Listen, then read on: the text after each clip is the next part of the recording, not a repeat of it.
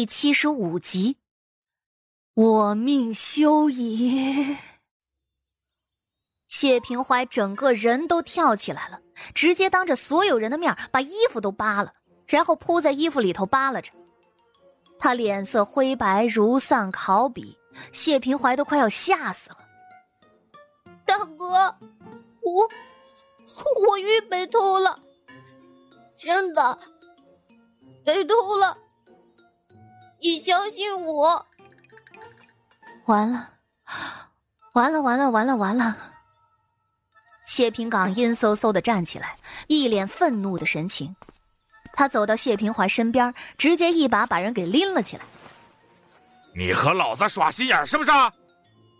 真没有，真的被偷了。等等，可能是忘在屋子里忘了拿。谢平怀下意识地咽了口唾沫，难道是昨晚洗澡的时候放在桌子上了？哼，行，我陪你去屋里搜，今儿个要是搜不出玉来，哼，那我就没弟弟了。谢平岗冷笑一声，那样子吓得全家所有人都不敢吱声，包括谢桥。这熊，这大哥要吃人呐、啊！不过谢桥也有些惊讶，没想到谢平怀这么勇啊，竟然直接把东西给弄丢了。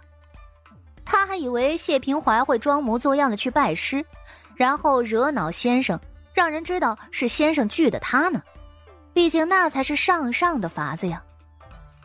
谢家名声不怎么样，先生要是不乐意要，那也是正常的。谢平岗直接拖着谢平怀回了院子，身后谢牛山和卢氏也急匆匆地跟着，一进屋子立马吆喝人开始找。谢平怀自己扑了过去，把床上桌上都找了个遍，可是翻了半天也没找到那块玉在哪儿。他的脸色越来越白，看上去就跟要吓晕了一样。谢平岗就跟石柱子似的站在门口堵着。谢平怀开始嚷嚷，我不知道，真的是被人偷了。哎呀，东西呢是我亲手交给你的，放在你手里，是你故意丢的也罢，被偷的也罢，总归是没有收好，还真是欠收拾。来人，把他给我绑起来。不行，大哥，我是冤枉的。爹，娘，我要死了啊。谢牛山也是一脸怂意地看着谢平岗。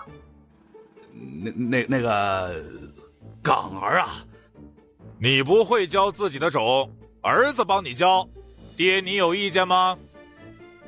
谢平岗声如洪钟，说的谢牛山老脸都是一抽。是，这小子就是欠教训，那玉可贵呢，丢了干什么？卖了也值钱呢。谢平怀头皮都紧了。我命休矣。卢氏早就吓呆了，他哪还敢说话呀？谢平怀求救似的看向了谢桥。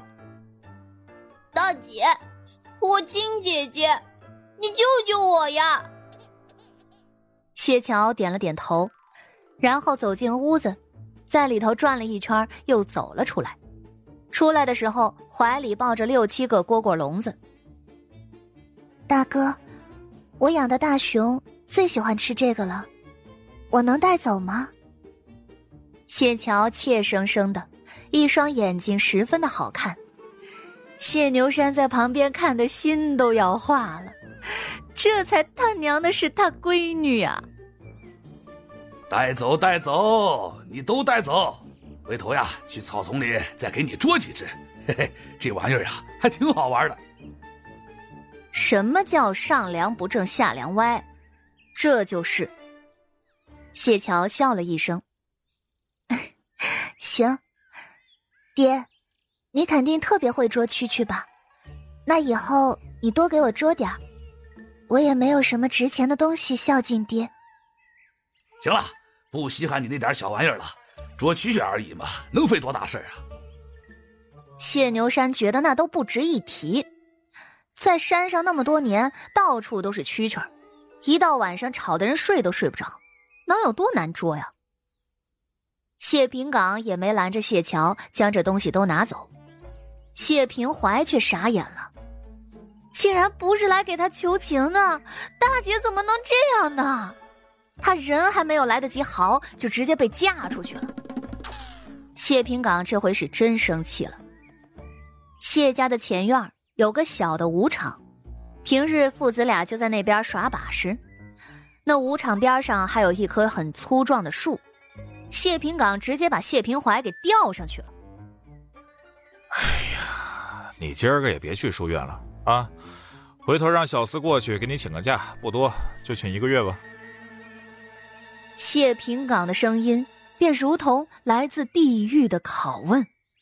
谢平怀哭丧着一张脸，真不是我弄丢的，好好的玉去哪儿了呀？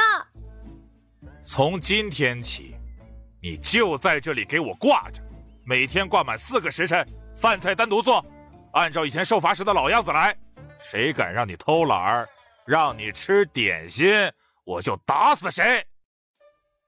谢平岗说着，目光扫了院子里所有人一眼，什么玩意儿，还敢丢玉，这点小手段也敢在他面前耍，让他后悔一辈子。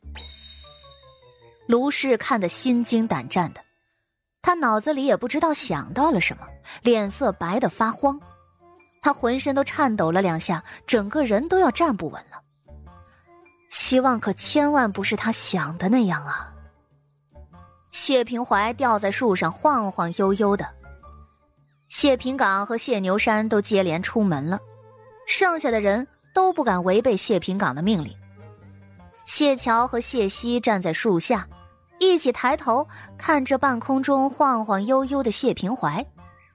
谢桥不知道在思考着什么，而谢希却一脸认真。哥哥，你丢了好多银子。不是我弄丢的。谢平怀恨得咬牙切齿的，呸的一声吐了口口水。呸！哪个见钱眼开的小鳖孙，别让小爷逮到他，否则小爷让他见棺材去。本集就播讲到，感谢您的收听。去运用商店下载 Patreon 运用程式，在首页搜索海量有声书，或点击下方链接听更多小说等内容。